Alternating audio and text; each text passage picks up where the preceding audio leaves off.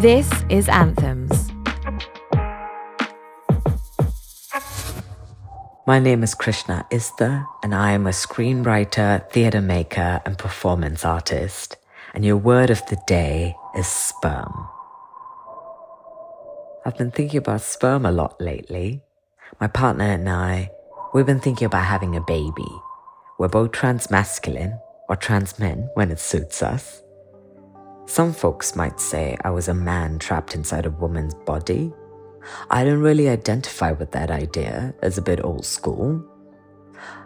Although, if you think about it, we were all once trapped inside a woman's body. Well, some of us. Not all people who give birth are women, obviously. When we first started talking about me potentially carrying our child, we looked up cryobanks hilariously named, I now imagine these sperm banks are full of crying penises, which they are. And the databases on these sperm bank websites usually listed the likes of eye color, race, height, and whether or not they had PhDs, none of which mattered to me in the slightest. As a performance artist, my instinct was to make sense of our situation by using performance as a tool. So I set out to create a show about it. And as we all know, having a baby is extremely expensive. So I figured if I could scam arts funding to have a baby, it's a win-win situation. I'm just kidding. If any funders might be listening to this, it's just jokes. The show is a trilogy of performance pieces that span an unknown number of years to come and run parallel with the real life undertakings of trying to have a child.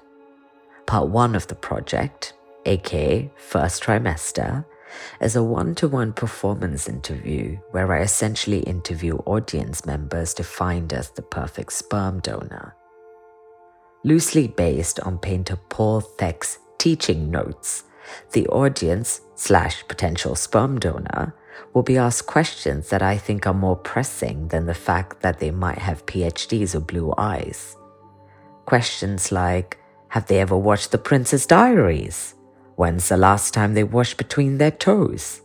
Do they consider themselves to be a kind person and why do they think so? Questions that might pose them with social and political conundrum. It's an exercise in anthropology as much as it is us using the resources we have at hand to make the right decision for our future child. How do you know who the right person is?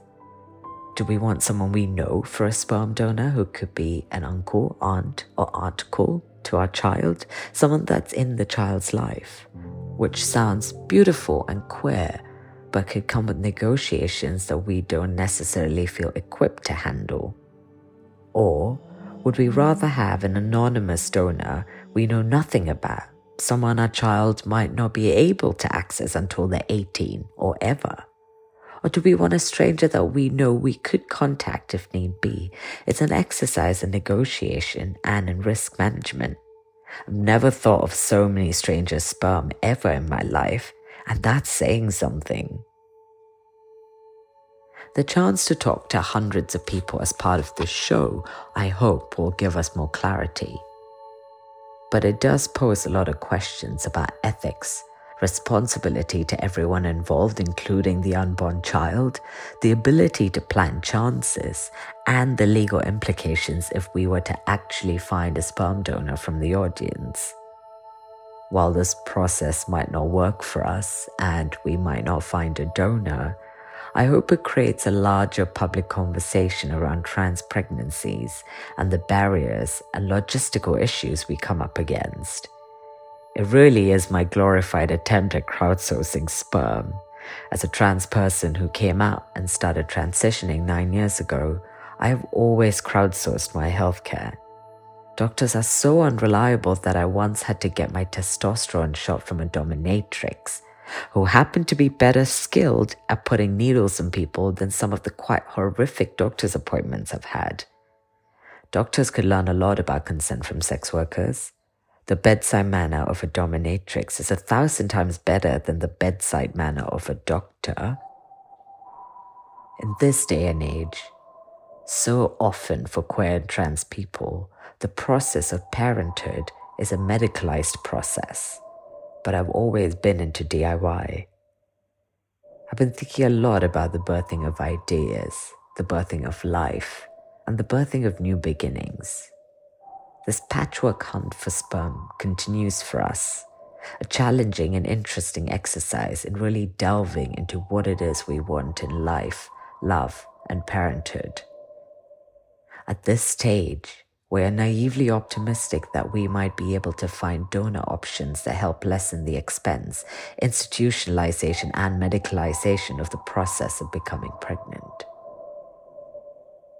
Queer and trans people have always been creative in finding ways to make a family.